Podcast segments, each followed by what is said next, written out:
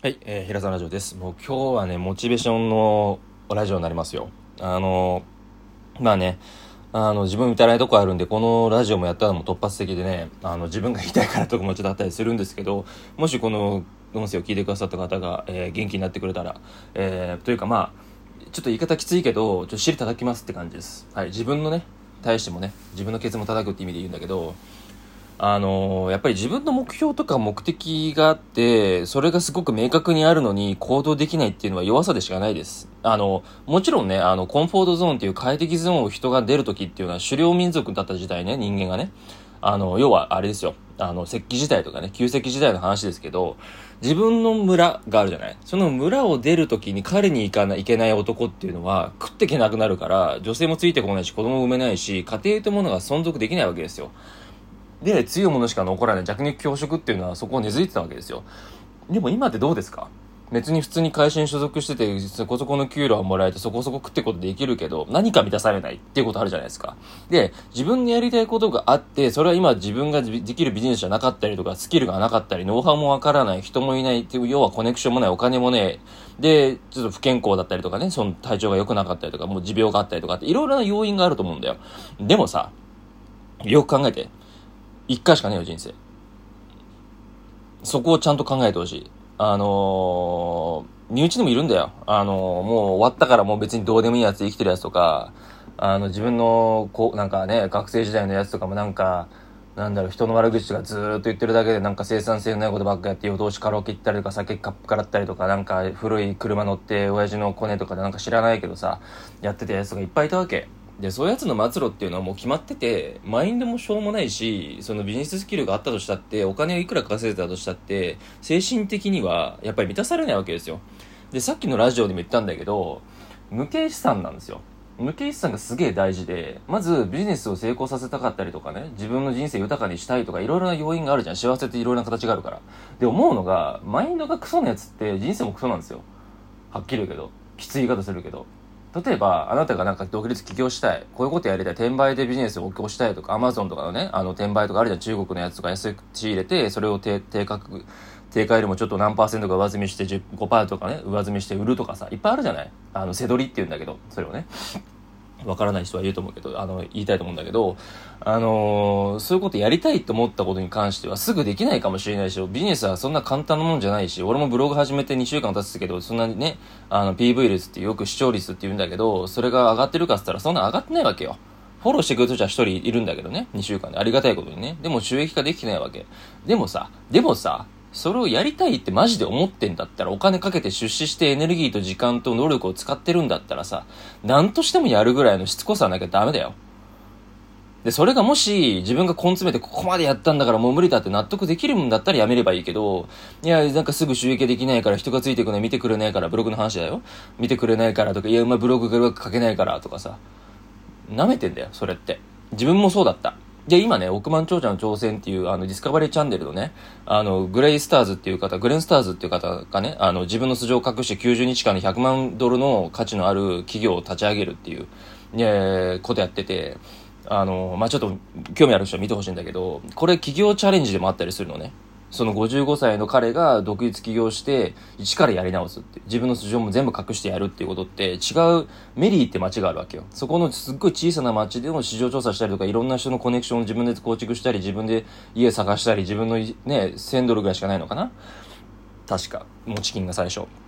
それを増やしていくために家を買ったりとかね、投資したりとか内装きれいしたりとか、いろいろこう、紆余曲折あるんだけど、そういうことをやっていくビジョンを見、あの、ストーリーを見ていくと、自分がいかに未熟で、自分がいかにビジネス舐め腐ってるか、お金を稼ぐを舐め腐ってるか分かると思うんで、ぜひ見ていただきたい。起業する人、俺みたいに起業これから始めようとする人は見てほしい。で、話戻るけど、あのーなんかさ、ど、よく聞くけどさ、努力を私はしてますっていう人いるじゃん。自分で言ってるうちはそれ努力じゃないから。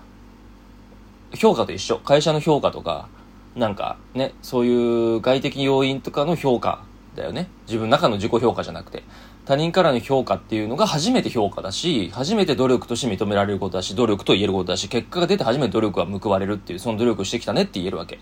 報われない努力なんかないんですよ。で、その言葉っていうのは、聞こえはいいし、キラキラした言葉だし、なんか、こう、気持ち軽くなるんだけど、俺が言ってる努力が報われるっていうのは、報われるまで努力やるから努力は努力であると思ってるのね。もし報われない努力、それ、こう、王貞治さんかな？確かにおっしゃってたんだけど、報われない努力がもしあるんだとすれば、それは努力じゃないと。努力は努める力なんですよ。書いた通り。ね。で、努める力っていうのは何かって言ったら継続なんですよ。その継続ができないやつってのは失敗もできないから成功もないんですよ。日本人的特有の話ってもう口酸っぱく言ってんだけど、成功が例えば右の道、失敗がせあの左の道みたいな分かれてると思ってるのよ。違うんですよ。いろんな屍と、いろんな挫折と、いろんな苦労を重ねていかないと成功は絶対ないです。で、この方もいろんな失敗をしてます。ネタバレになるから来たくない人はもう来て来てもらって構わないけど、言うよ。最初メリに着いた時っていうのは、もう死亡例かなんかすっごいもうオンボロのトレーラーみたいな、トレーラーかな？トラックかな？まあ軽トラっていうかまあ、二人しか乗れないか、なんつうのかなあれ。よくあるじゃない？後ろに荷物が置ける、あの、なんつうの？屋根がないところっていうのかな？こうあるじゃない？あの、わかんない。車の後ろにわかんないからあれなんだけど、そこの汚い、なんか水色のなんかセンスのない、あの、車乗ってるわけですよ。で、その中で車中泊するみたいな。しながら、スマホだけは渡されるみたいな。で、何のコネクションもない、本当のまっさらな、本当に、あの、通話とか、調べることだけに特化したスマホ。まあ、要はあれですよね。あの、デフォルトの状態のスマホですよね。それを渡されて、あの、自分でまず、水に稼がなきゃいけないと。食っていくだけのお金をまず稼がなきゃいけない。生存ですよね。まあ、マズローの、あの、五段欲求で言えば一番下の生理的なね、飯食うとか寝る場所とか、お水でお湯、あの、体洗うとかね、そういうことね、服買うとか、そういう欲求を満たすために生きなきゃいけないわけで、要はサバイバルですよね。をしていかなきゃいけない。で、彼がとく、あの取り組んだのは、まあ、まず、その、車のタイヤがね、線路沿いに落ちてるのを気づいたと。で、まずそのビジネスで学んだことっていうのは、ちょっと話ずれちゃうから、割愛するけど、軽く、火災というか、まあ、軽く話すけど、まあ、ニーズがあること分かったわけですよ。フェンスを売ったら欲しい人がいるから、まずそのフェンスを探すこと。まずニーズを探すこと。お客さんが望んでるもの、ニーズを探す。で、それで、えー、広告が出てますと。これが欲しいです。例えば80ドルとかね。いうのがあったらそれを探していくみたいな、こう、どんどんどんどんステップをしていって、お金を資産を増やしていく。自分の今目でできることのステップで、じゃあどう稼ぐのか、お部屋の掃除をするとか、トイレ掃除をするとか、壁を剥がすとか、プリン、ね、あの、後に RJ という人が、あの、自分の、えー、ビジネスのね、仲間になってくパートナーのある人が、あの、アパレルを経営したわけですよ。自分の店で服を売って、えー、それで資産を作っていくみたいな、経営してるかでね、まあその人も借金してて大変だったんだけど、あの、その人の家の、家のじゃない、そのビジネスを手伝ったりとかして、仲間をと信頼関係構築して自分もお金を稼ぐ。で、最終的に仲間に入れるみたいな、こういうストーリーがあるわけですよ。いろんな紆余曲折あったりとかね、する中で、自分自身もやっぱり痛みに耐えながら、そうやってこう、経営をしていく、えー、企業チャレンジをしていくっていうのがやっぱ心打たれたんで、俺らがやってる企業なんていうのは、ものすごく楽です。はっきり言うけど、めちゃくちゃ楽です。彼みたいにサバイバルから1から全部なんて、しかも55歳で、後々そのダイジェストで見たんだけど、特にポリープがね、あの、ドキュメンタリー始める前にあったのに、それをスタッフにも言わずに、えー、ね、素性も隠さなきゃいけないって、いろんなものを抱えながらやっぱり起業してお金を稼ぐ人っていうのはやっぱり対価が大きいんですよ。当たり前ですよ。それだけの苦労、苦労してるから成功するとはまあ100%言えないけどね。大体イコールであると思いますよ。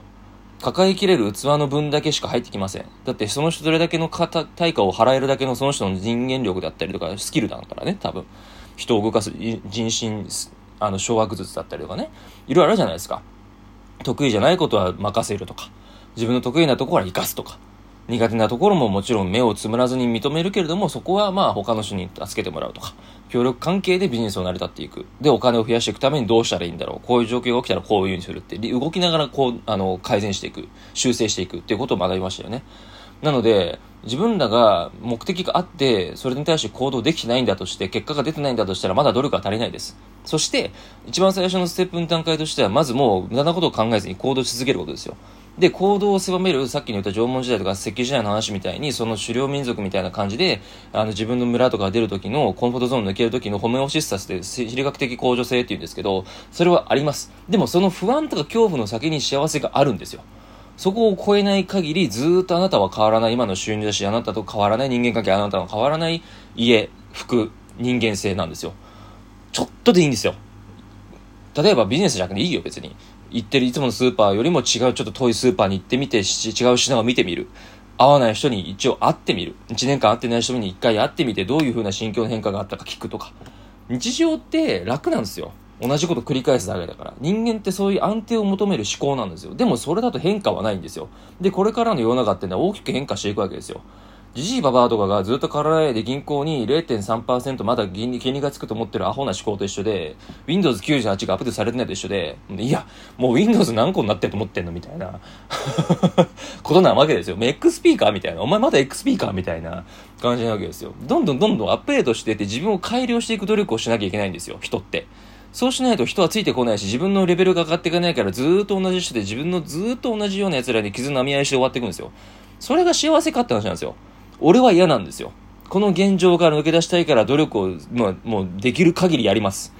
仕事の帰りもブログのこと考えるし、どうしたらお客さん読んでくれるか、どうしたらお客さんのニーズに応えられるか、どうしたら自分の言ってることが伝わるのか、で、お客さんの行動とか人生を変えられるかってことを真剣に考えるんですよ。自分のできる能力で。周りから見たらビビったらもうしょうもねえと思うかもしれない。でも自分のできる努力をするんですよ。それしか自分の道は開けないんですよ。言い訳してる暇なんてないんですよ。明日死ぬかもしれないんだから。この後ラジオを切ったら死ぬかもしれないんだから。ちょっと考えてください、マジで。コロナもあるし、まだ終わってないし。真剣に、まあ精神論になっちゃうけど、自分の人生を真剣に考えたら一分一秒なんか無駄にできないんですよ。俺休みなんですよ、今日。